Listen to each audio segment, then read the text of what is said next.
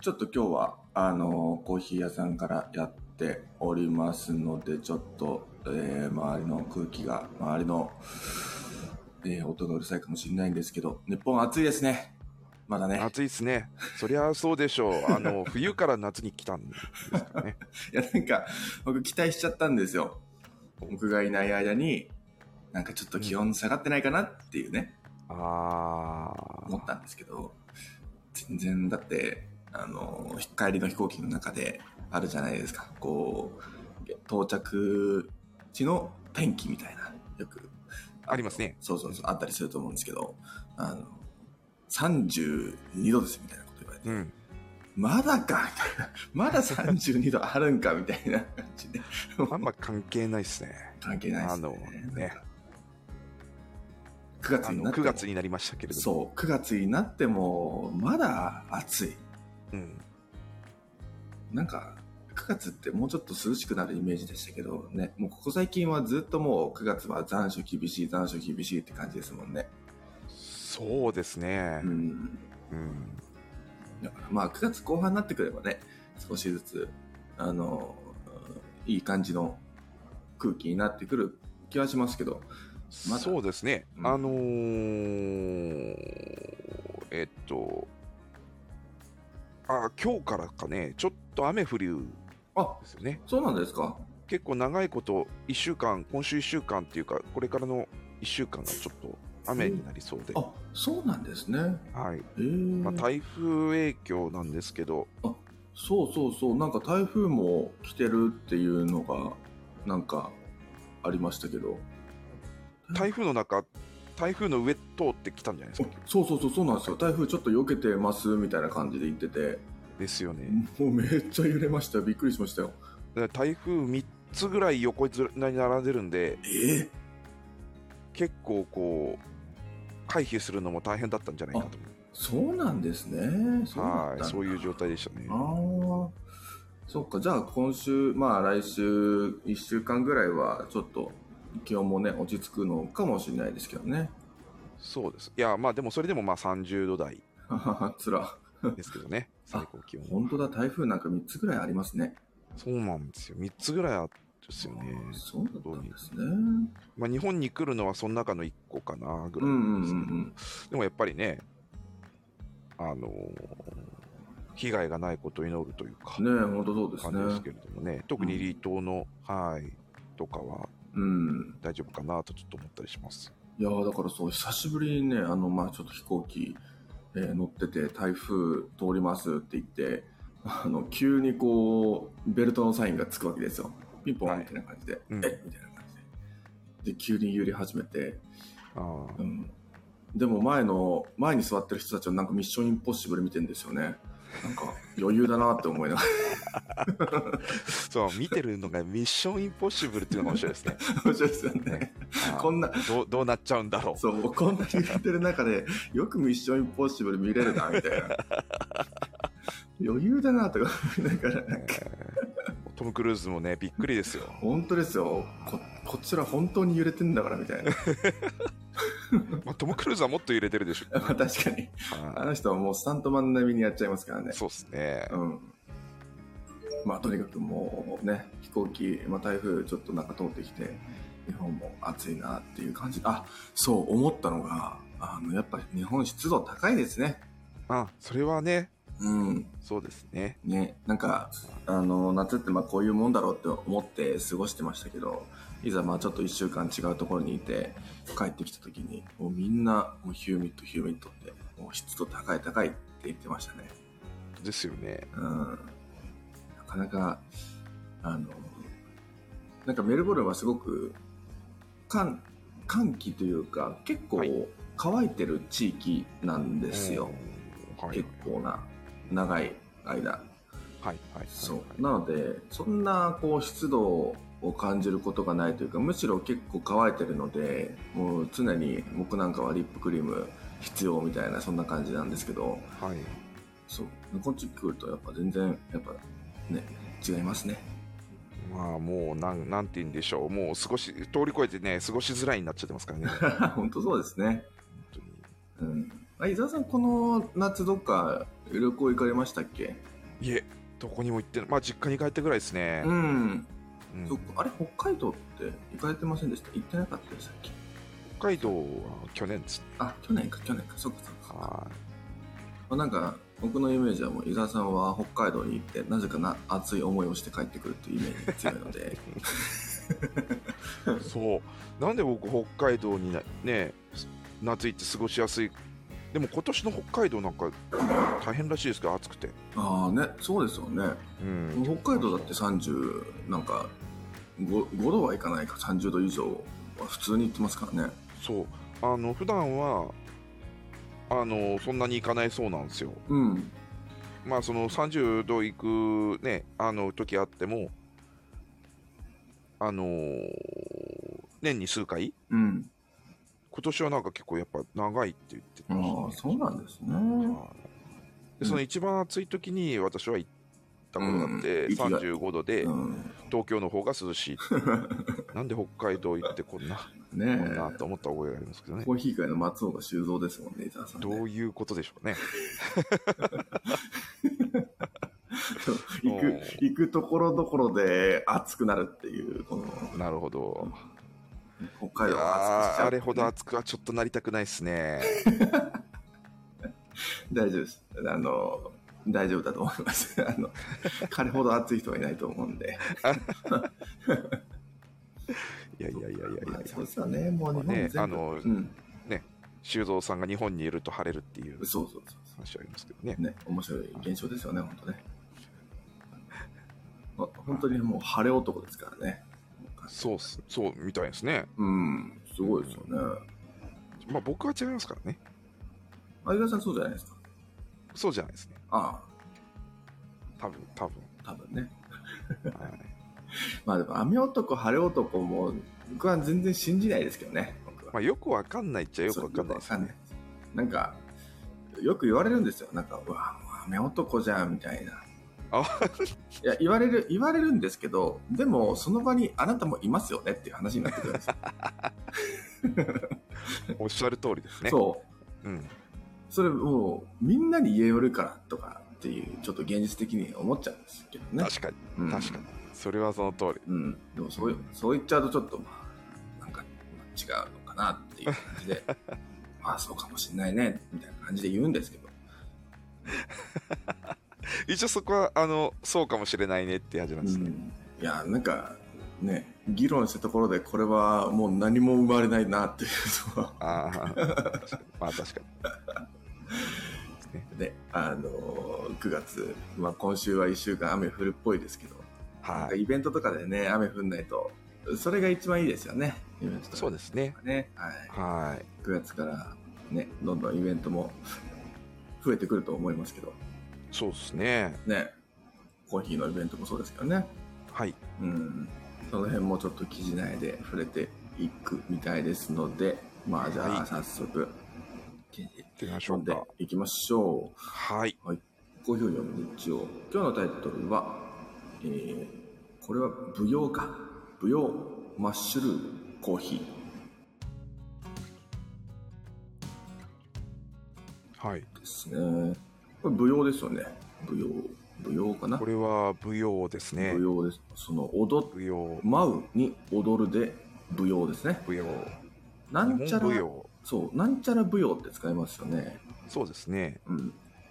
この舞踊だけで見たのはあんまり、というか舞踊って初めて発音したかもしれない で す。なんかこう ちょっともう僕がゲシュタット崩壊してるんですけど舞踊ってなんだろうみたいななんか もうなんかちょっと伝統的な踊りの雰囲気ありますよね。なんかそうっすよね。うん確かに。あのー、まあ、いわゆるダンスなんでしょうけど、うんダンスは言うけど舞踊とは言わないですもんね。そうですね。ねそのなんかこう、昔からあるうんものだ踊りを言うときに言うぐらいかな、ほんとうん。だから、ま、阿波踊りとかはちょっとも違う。でも、わら踊りの踊りはこの舞踊の踊りですもんね。ああ、ほんとだ。うん。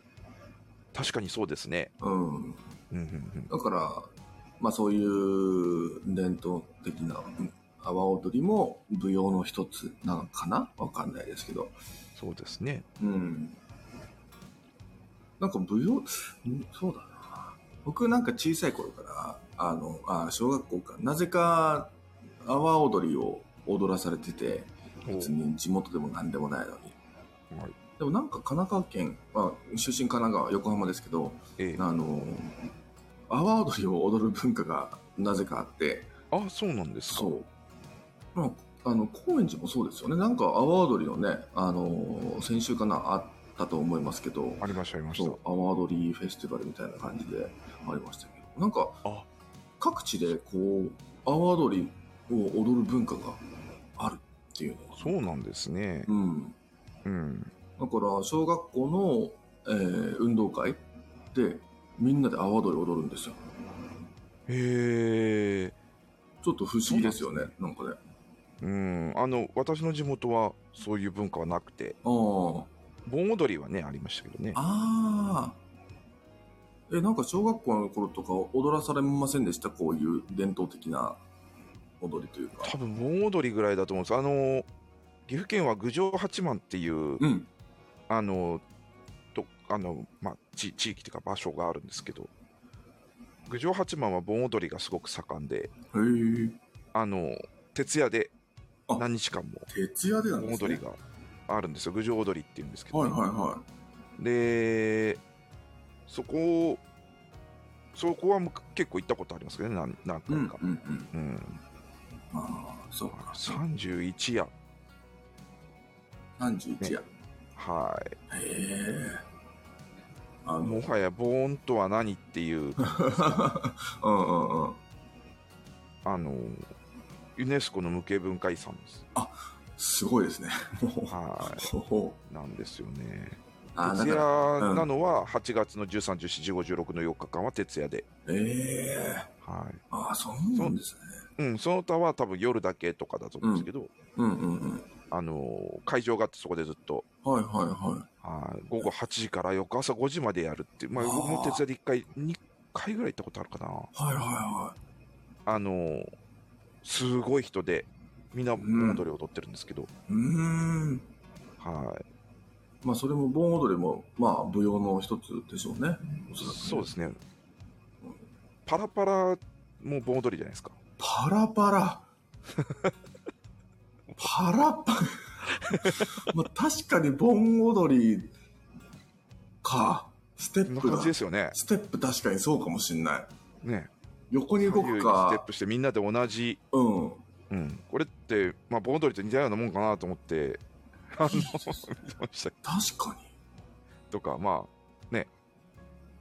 ちょっとだから、ね、パラパラと盆踊りの共通点みたいな感じで、誰か、ね、論文出してほしいですよね。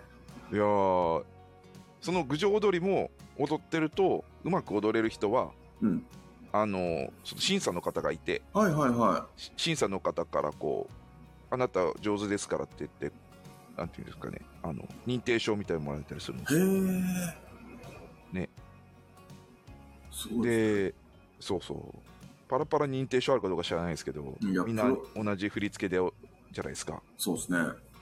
まあねえっと阿波踊りもまあうん。言っちゃそうだしうん。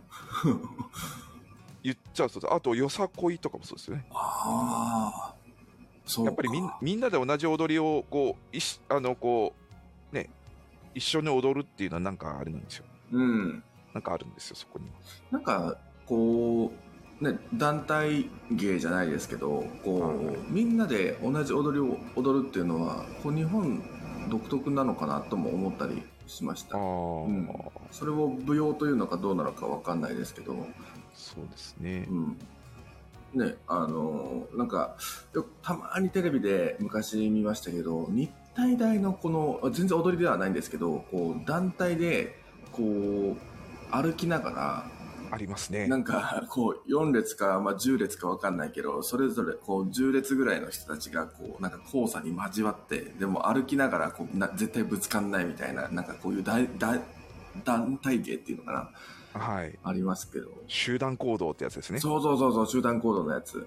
はいみんなでこう何か一つになって踊るなり何かするなりっていうのはなんかこう日本を感じるところがありますよね、なるほどなるほど、うん、舞踊、確かにこれはまあちょっと舞踊ではないですけどね、まあ確かにねちょっと違うかもしれないですけでど、もまああの団体でこうやったりするまあ舞踊の場合は一人一人っていうところもありますうけん、ど、うんうん確かにはいねあれですねあのでもパラパラはパラパラもそうか確か にうんちょっと僕あの踊ったことがないんであのプロパラパラの伊沢さんにいいやいや違ういます違いまあす違いますプロ パラパラって流行ったのいつだいやも ?1 年ぐうらい前かめっちゃえっと長州小力とかですよね多分ねわかんな長い州小力ソース、ね うん、あのだからナイト・オブ・ファイヤーですあよねそうそうそうそ うそうですそれだって、 20年前ですねそうですよ、20年前ぐらいですよね。そうですね小学校の頃になんか、なんかやってんな、みたいな感じでそう見ってすねましたけど。あのーあれ面白くてうん。ぼ僕もしっかり知らないんですけど実ははい。パラパラにじ自体はあんまり関わってないのでうん。あのー当時 YouTube とかもないのではいはいはい。こう踊り方を伝える術がないんですよねあー。でみんなどうしてたかっていうと、はいクラブに行くと DVD がもらえるんですよへでえ。そのクラブの、D、DVD でみんな練 習する家に持ち帰って、そう DVD プレイヤーで流して、 そうあれでそうするとクラブによってはちょっと違ったりするわけそうか、そうそうそうですね。そうそうなんですよねええー、面白いですね、それ。はいむ昔見たことありますよそのあのこうクラブ通いしている人たちがモデルになって踊って る DVD あの、要は、パラパラ教習 DVD ですよね、多分 ね。そうそうそうそうしかもなんかいいですねなんか90年代を感じるかんなんか雰囲気もあってちょあーちょっと見てみたいかもそれはそうっすねギリギリ90年代ですねあれねねえああきゅ90年代だから2000年代ぐらいの本当にこううん世紀末から世紀末からうん世紀末って世紀末で すよまあそうですねうんいや世紀末に踊ってたわけなんですけどうん世紀末にパラパラ踊るって面白いですね、いや本当にうん、あのクラブとか行ってもみんな同じ踊り踊ってるっていうとこはないんですよねそれ以外は あま例えばですけどそのその昔はさらにその昔はジュリアナ東京みたいなの があってみーはんな扇子をこう片手に踊ってたわけなんいですはいはいはいその時もみんな同じようにやってるように見えたみんなバラバラですからねと統一感とかあんまないんであーそうか、ね単にリズムに乗って扇子でおお立ち台で踊ってるだけでうんうんあ別になんか決まりがあってやってるわけじゃないそうですねパラパラに関してはみんな決まりが あって、まあ、え円になるんですよねあ円になるんですか円になるんですよええにそのおククラブの中でその仲のいい人たちうんで円になって同じものをことを踊るへえみたいなそんな感じですあ、そうなんですね。ねなんかもう、僕のイメージ、みんな、こう、みんなというか、もう長州小力でしかないんですよ、バラバラ、僕にとっては。 ですよね、で、一人で踊ってるじゃないですか。うんでそれを見て、みんな、あの、楽しんでるみたいな感じだったんで、こう、結構ソロプレイな感じかと思ってました。えー違うんですよ勝手クラブに行く人たちは円になってへえ、踊ってるのを見たことがそうなんですねあ。りますねなだから、面白いですね。それが、伝統舞踊につながっていくっていう、こ の、か、過程が、こ家の 庭で家庭がねこれ本当本当にあるんじゃないかって思わせるぐらいなんかありそうな気がしますけどねあーモーさんが日本のロックコンサートでみんな同じ振りで応援みたいなのしますがあれ海外で見ないんですよね、うんああそなんかそうなんかそうなのかもしれないですよねうですねあのなんか、ねまあ、海外でも通じる、まあ、踊りじゃないですけどっていうと、クイーンの We Will Rock You とかしかないですかね。あどあんどんパー、どんどんパーぐらいかな。そうですねみんな同じようにってういうのは。ん、まあ、あれもうんなんか、どっちかというとコールレスポンスの感じじゃないですかそうですね。うんクイーンとかは特にそうですけどはなんか、日本のこう、応援のスタイルって、でコールレスポンスというよりかは、勝手になんか、踊っみんなが、お客さんが踊って、で、お客さんが勝手に作って、で、それをみんなでやるみたいな、なんかそんな感じしませんい。なるほど。うんあれですかね。おたげと かですか。あ、おたげとか、そうそうそう。 まさにそうですよ。ああ、なるほど、なるほど。うん。だからアイドルの応援とか、すごいじゃないですか。あの、えっと、AKB、はいはい AKB がめっちゃ流行った時に、はい。あの、友人でもう、うん、秋葉原の時から、もうずっと注目してた友達がいて、すごい。すごいんですよ。で、中学校ぐらいからずっとなんか、こいつらすごいすごいっつって、で、コールとかも全部完璧なんですよ。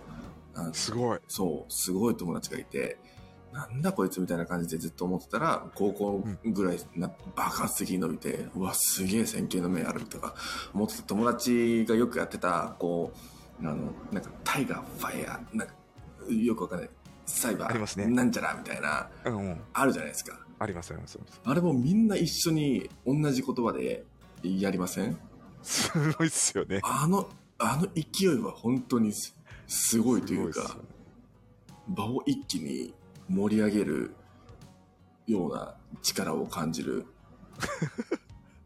もうあれはす本当になんて言うんだろうもうあの恐ろしいぐらいに怖いと思えるぐらいすごいですよ ねきき狂気を感じますか。狂気ですよあれはもう旗から旗からしか見れないあれは だからしか見 えない。うちょっと中に入る勇気はない。ん中に入れないですねあーまあなるほど僕自身そこまで興味はなかったのでうんうんうんうんあの、アイドル自体に、そう、はいだったので、あの入りは、入り込めなかったんですけど、うん。だからす この日本の集団行動はすごいなっていう。すごいですね。う本ん当に。アイドル的にもまあ嬉しいんでしょうけどね、そのアイドルというか、応援あされるのもはあれなんですかね。あれもどうやって広めてるんですかね。あれわかんないですよね。あれですよね。うん本当に一部の人が友達同士でやってたものがあれよいいんじゃねみたいな感じでみんなどんどん広まってった感じなのか、うん。ね、またもしくはパラパラみたいな感じで DVD 教本みたいな感じで みんなに配ってったのかわかんないですけど、そうですね。うん、はい。面白いですよねこの日本の面白いですね。うん、団体芸文化 とあとがマッシュルームですけどマッシュルームはね、えー僕も大好きマッシュルームですははいい。マッシュルームってはい生えてるとこ見たことあります。生えてるところは見たことないですないねっすよね。なくないっすか。うん買うぐら例えいうん松茸とかだとテレビでああこう撮ってるシーンをうん見かけるじゃないですか。確かにま、マッシュルームあとしいたけとかだとうんあの原木ってあってうんうんうん原木からこう生えてったりするの、まあ、たまにテレビで見たりするんですけど、マッシュルームが地面から生えてるのってなかなか見か見たことなくないですか確かどどうやって育てられてるんだろうって、まあ、普通にこうなんか地面からうん土から育ってるでしょですけどでしょうけど、確かに考えたことなかったなマッシュルームは多分土で育つんですよね松茸と似たようななんかね、まあ、菌がこう繁殖してポンポンポンポンと出てくる感じなのかもしれないですけどねねあのーねしいたけとかだとこう木から、うん木のこうところで培養されてるイメージがあるんですけど、ねあのでも今ちょっと調べて調べたんですけどすごいですね地面からうわーって群生してこえううわーって生えてるんですね大量にこうわーって生えてるやつを収穫するんだと思ってえそうなんですねえっ、とちょっと今見てますけどへえうん要するにき金床というかななんていうんですか、うん、とかああなるほどすごいですね。壺の中にからあこう取ったり。はいはいはいはいああこれ集団恐怖症の人は見ない方がいいですね無理ですね。あうのんね、はい。これは無理で すね。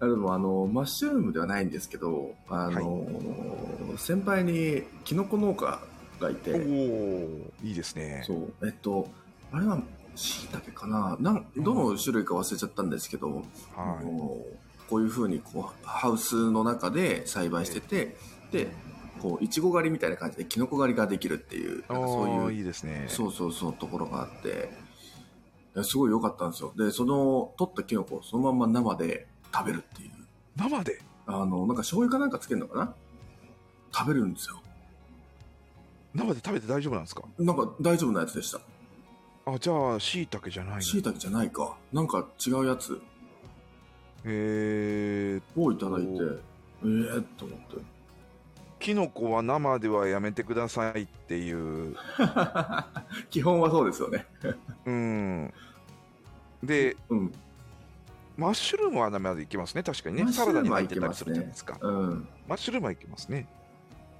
あじゃあマッシュルームかないやでもこんな生え方してなかったような本気当がですしかますけど、うん、でもマッシュルームもあんまり生はでやめてくださいって書いてありますねあやっぱ本キ当でノすかコは食中毒になりますうんでんうん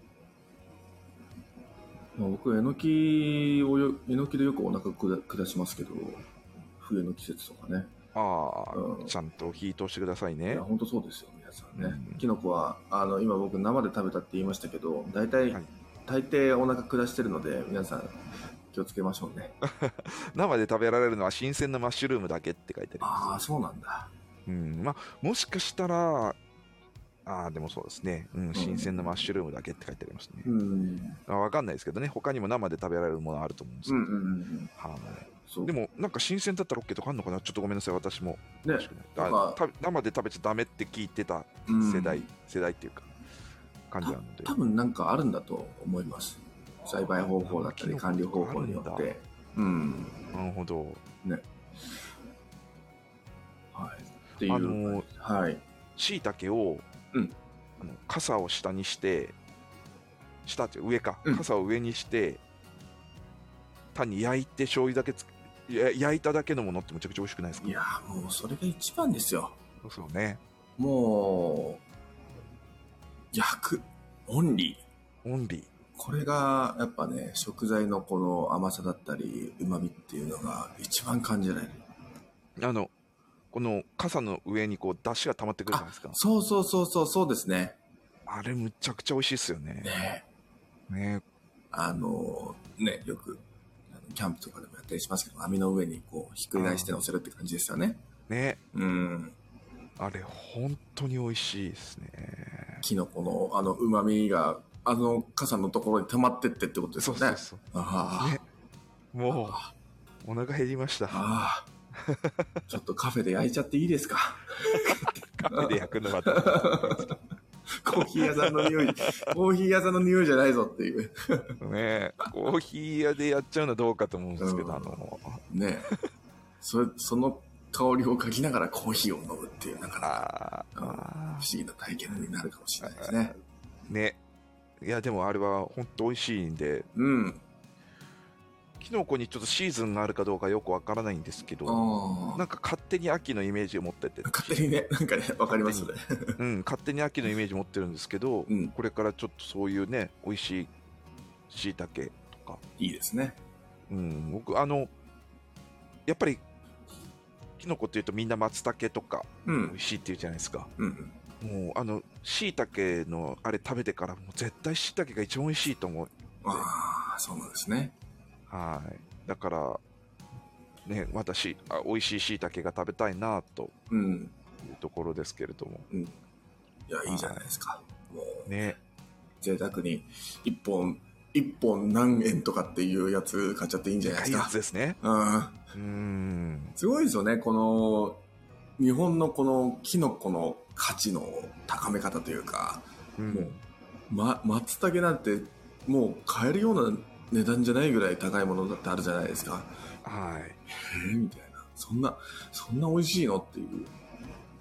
僕、松茸、なんか本当に薄いやつをスライスしたやつしか食べたことがなくて。 僕もないですねうん僕、味がわか、わかんないんですよね。どういう、本当に美味しいのかっていうのは、未だに疑問でもあるんですけど。香り香りか。がメインですよねそうなんですね。僕のイメージではあうんなるほど。からちょっとご飯に入れて香りがいい香えりのごえ飯、ああ、そうな松んです茸ねご飯香りいいねとかはいはいどは土瓶蒸しに入れてこうんう香りがこう増幅されてすごい美味しいねとかい。へえぐらいのイメージしかなくてああ、そうなんだ。まあね椎茸の方が美味しいと思っちゃうぐらいなんで僕はうん。あれなんですけどうん。そうだから、全然恐れ多くて買えないし、はいすっごい薄く切ってもなんかよくわかんないしっていう。そうっすねうん。うんという感じなんで、ちょっと伊沢さん、およろしくお願いします。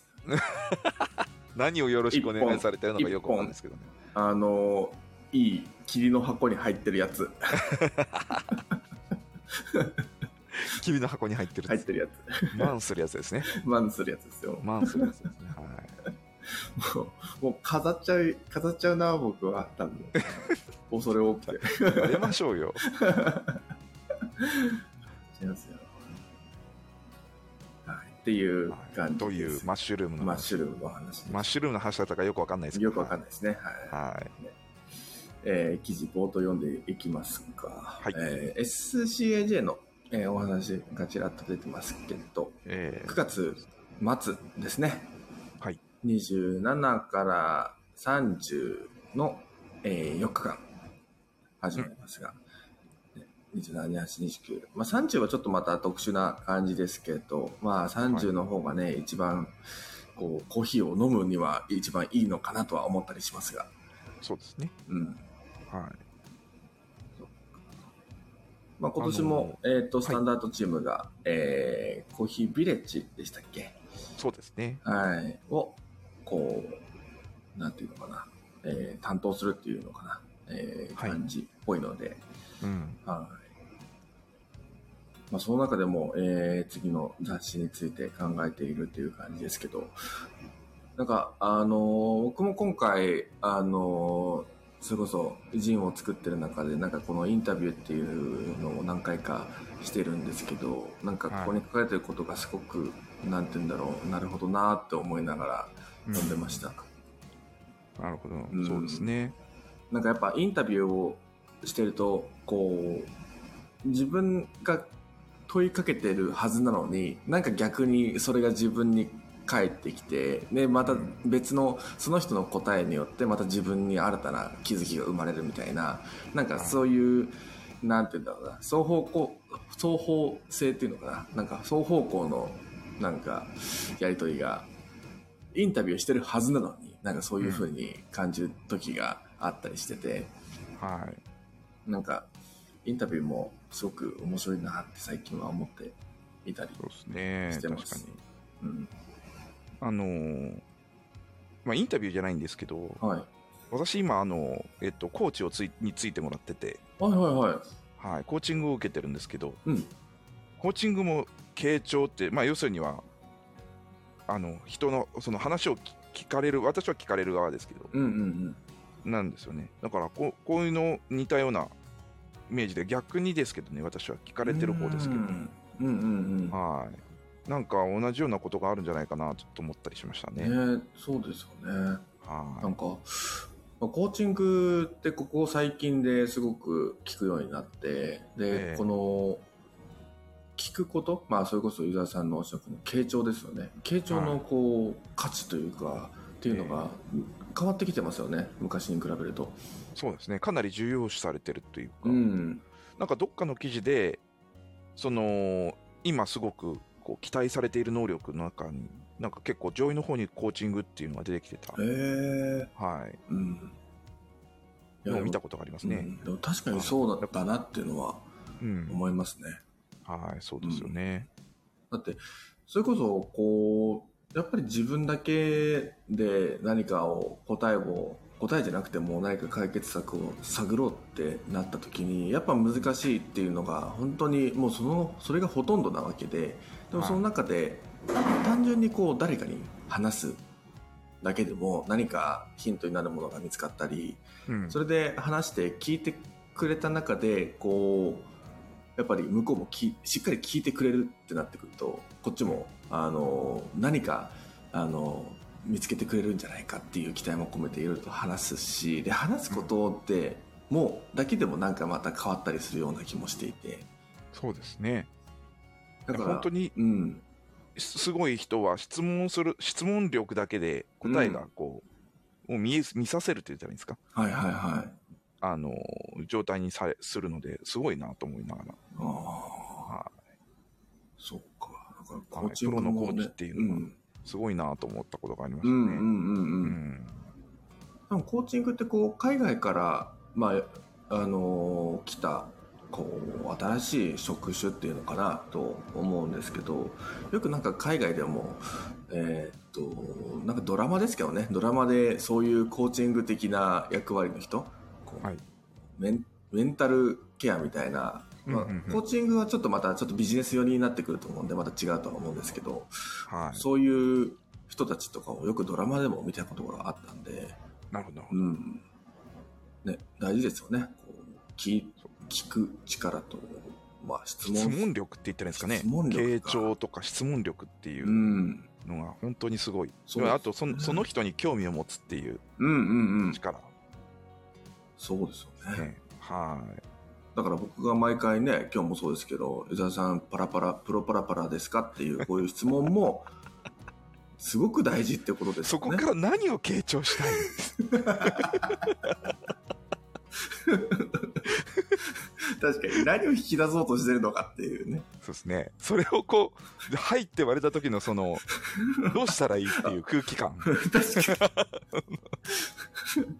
に。いい絵だったからこうね、ああのボケとツッコミが成り立つんですけど、これ入って割れちゃった時に、あの、なんとも言えない空気感になると思うんですけど、確かに僕、伊沢さんがもし、それで、あの、あそ実はそうだったんですよって真面目 な、真面目に答えられたら、ちょっと僕止まっちゃうかもしれないな。えみたいすごい空気、な。すごい空気に感。なりますよ、絶対。あはい。あ、面そ、白いうですけそどねうだったんですね。そうだったんですね。その言い方、そうだったんですけど、言い方がね、いいっすよね。はい。素敵だと思います。私あありがとうございます。うん、一応確認しますけど、違いますよね。違う違う違う。ああ、よかった。おい違うって言ったところじゃないですか。ああ、よかったよかった。あのー本当にそうだった時は別に遠慮しなくていいです からね、別に。空気読まずに、別に全然、あのええ正直言ってくださいね、そういう時。大丈夫です、大丈夫です。はい、で全然、あの、パラパラをほんめちゃくちゃ踊ってたって僕言われても、別にそんな、あの、なんて言うんでしょう。あの今までと対応は変わんない。対応、対応という か、あの、それで対応変わられたら僕どうしたらいいかわかんないです けどねまあ、踊ってくださいは言うかもしれないですけどね。ああ、うんうん踊ってくださいは言言っうてかくださいとか、あの、今時ですけど、DVD 作ってくださいとか言うかもしれない。と、もう今となっては恥ずかしいっすよね。うんもし、これ。ね、DVD も今流す機会ないですからね。でもまあ、あの世代の人たち、まあ僕と同じような世代の人たちで何人かは多分練習したことある人もいるんじゃないですかね。ああ、ねえ絶対う流ん行ってたダンスですから、そうそうそうそう。今となったらもうちょっと若干ね、古い感じの、あの、オールドファッションな感じですけど、ね、でもまあこうあれあのクラブのシーンってこう、うん巡り巡って戻ってくるんでうん多分そのうちまた流行るんですよ、うん。ね、うん、絶対いつかまた注目されて、またちょそうそうっと違う形にもなるっていうか、そうそうそうねそう、まあ、多分また戻ってくると思うんですけど、うん。はその時はぜひーいいやいやいやもうもういいですわ その当時だってそんなにもういいですわっていうかその当時だってそんな にねあのそうですそねん。なにでもないそんなにでもない。はそっか。まあ、そうですね。聞く聞く力大事、傾聴力、質問力大事ですね。い大事ですね、うんはいもうちょっと冒頭の質問は、クオリティ上げていきますね、僕もい。やいやいやもうだ十分ですあ、本当ですか。 あより、よりクオリティの高いクオリティ の高い、はいやつを聞いていき ます。じゃあ、ちょっと時間もあれなんで、世界のコーヒーニュースいきましょうか。 今10分ですから、はい、行きましょうか。はい、世界のコーヒーです。This Speaking Coffee あ。サウジアラビアのコーヒータウンというタイトルです。これまでのニュースレターの中でも急成長を遂げるサウジアラビア王国のコーヒー産業について繰り返し取り上げてきました世界で再生可能エネルギーへのシフトが議論される中原油産出原油産出量世界第2位のサウジアラビアにとってコーヒー産業は石油に代わる新たなブラックゴールド国家の戦略成長戦略の中核を担う重要な産業として国産コーヒーの生産支援から海外コーヒーブランドの誘致コーヒーツーリズム産業の開発など産生産から消費に至るあらゆるセクターの商への積極的な投資が行われています。その中、先日サウジアラビアは南西部のバー、バーハ州にコーヒー生産拡大に向けた新たな都市の立ち上げ計画を発表しました。この計画に伴って農業開発基金とバーハ州バルジュラ市の農業組合との間で約28億円の融資契約が締結。えーこの融資はプロジェクト全体の60%にあたる資金源となり、約50万本のコーヒーの木の植林、工場や輸送システム、えー、灌漑設備の構築などに充てられることになります。今年7月にはサウジアラビア政府が100%出資する公的投資基金が国内のコーヒー生産支援や関連産業の現地化、トレーニング提供を目的とするコーヒーアカデミーの設立も発表しました。収穫までえー数年間の時間を要するコーヒー生産にとって先行投資は産業発展の大きな鍵と言えます原油生産に代わるサウジアラビアの新たなブラックゴールドブドウをめぐる動きは今後より一層加速しそうですというサウジアラビアの話題ですけどもうずっすとねごいっすね。ねすごいですよね街作っちゃうっていう。うん、なんかあのさすがだなっていうこのサウジアラビアのこの資金力とこのプラスしてこのコーヒーへの熱意がもう圧倒的になんか今はすごいような気がしますすごいですよね。ねはなんかい。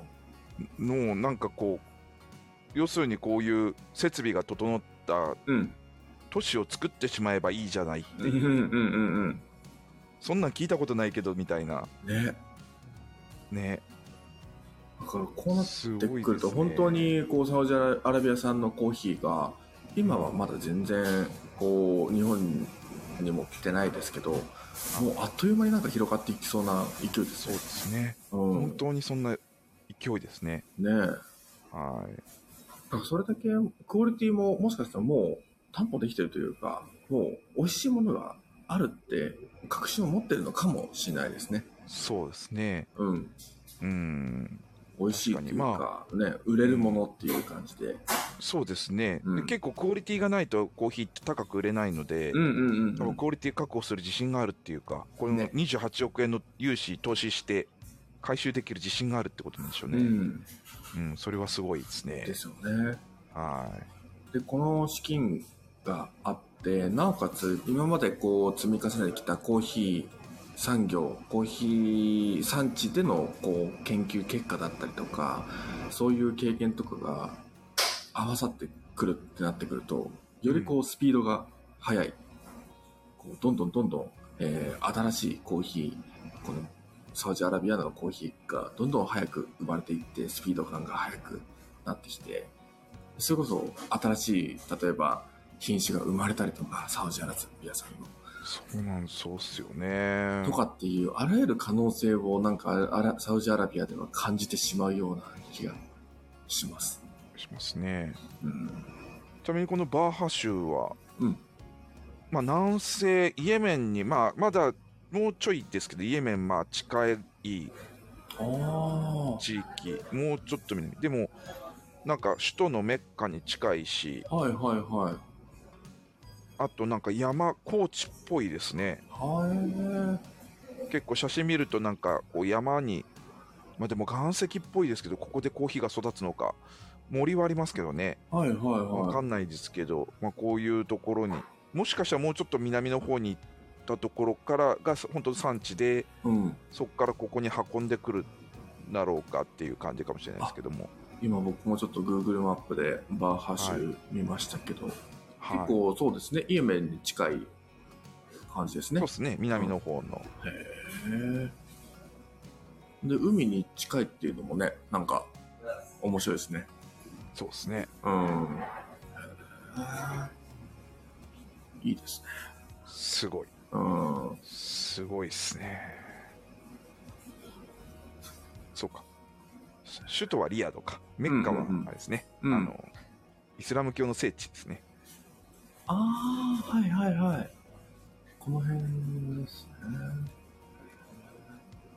なんか、あの、それこそエチオピアともね、近いじゃないですか。はい。近いといっても、まあ、あの、全然土地勘ないんで、あれですけど。海挟んで向かい側ですね。うんうんうんうん。ね。なんかこのエチオピアと、このイエメンと、こう、サウジアラビア。まあ、エチオピアだけじゃなくて、このね、あの、アフリカとのこの交流も増えてくるって考えると、なんかより面白くなってきそうな、なんかそんな気がします。そうですね。うん。はね、あの、イエメンのコーヒー、日本でもまあ、少ないですけど、少しずつ入ってきたりとかしてて、で、その中でもね、サウジアラビアがこうやってぐいぐい伸びてくると、なんか相乗効果で、ね、イエメンのコーヒーもより人気出てくると、増えてくると嬉しいですね。い。そうですね。うん、はいいですね。サウジアラビアのコーヒータウンというタイトルでした。い。はい。ちょっとなんか、そろそろ、えー、っと、時間オがープンが。はい、来ですてねおりますので、えー今日はこの辺でおしまいしようと思いますが、伊沢さん何かお知らせ等々ありますでしょうかそうですね。えっと、まず、コーヒーのイベントのところに、炎上コーヒータイムイン京都ビールが9月9日、来週ですね。うんうんえっと、あと、長野コーヒーフェスティバルが今月末でうん。えー、すね。で、あと、東京コーヒーフェスが1週間ずれ、1週間じゃないか。ちょっと数日ずれましたね。そっかそっかそっか。確かに。はい。うんうんうん。あのーちょっといつだっけすいません。すぐ出てこないんですけど。そうずれましたね。ずれましたかね。そうですね。うんうん、えーっと、またちょっと多分お知らせあると思うんですけれど、はい。えっと、9月の末だった予定が、10月に移動して、うんうんうんはい、かなっていう感じ。うんうんうん。で、あと、我々は、えーっと、10月の7日なのかよね。ですね、はい、あの、ジーンフェスに出場、出展するのと、はい。はい。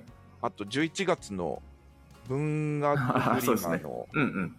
11月11日ですね、うんの出店が決定と、今年は2000ブースすごいですね。の募集があったんですけど、うん2000ブースをとうに超えたらしくてですね、もう、もともと広がっ1600ブースかなんかの募集だったんですよ。たねはいはいはそれが2000ブースまで拡大して、あ、い。違うか。えーあそうですね先着1600ブースまでって言ってたんですけど2000ブースまでで、それでも追いつかずにもうちょっと増やして、うん抽選になってなんとか当選という、なるほど。はい、よかったですやったみたいですけれどもということで、すごいですね特にね、文学フリマとかは、1万人ほど、今回も1万人ぐらい来るのかな、皆さうんん、うんうんわ集まるかどうかわかんないんですけど、ね、すごく大きなイベントですので、ちょっと楽しいんじゃないかなと期待しつつ、ねえ楽しみですね。はい。あの、入場は無料なので、うんぜひね、遊びに来てくれると、ちょっと、あの、偏僻な場所ですけど、ね、ちょっと行きづらいっていうのはあるかもしれないそでうですすけねど。、流通センター。はい。ね、東京モノレールとか京急ですけど、うんうん。はい、ですけども、遊びに来てくれると嬉しいなといったところで、そんなもんにしておきましょうか。そうですね。ははいい。ありがとうございます。すごく、えっ、と、グラインダーの音が響いておりますけれど。 いいと思います。はい。じゃあ今日はこの辺でおしまいします。はい。伊沢さん最後までありがとうございました。ありがとうございました。皆さんも最後までありがとうございました。それでは良い日曜日をお過ごしください。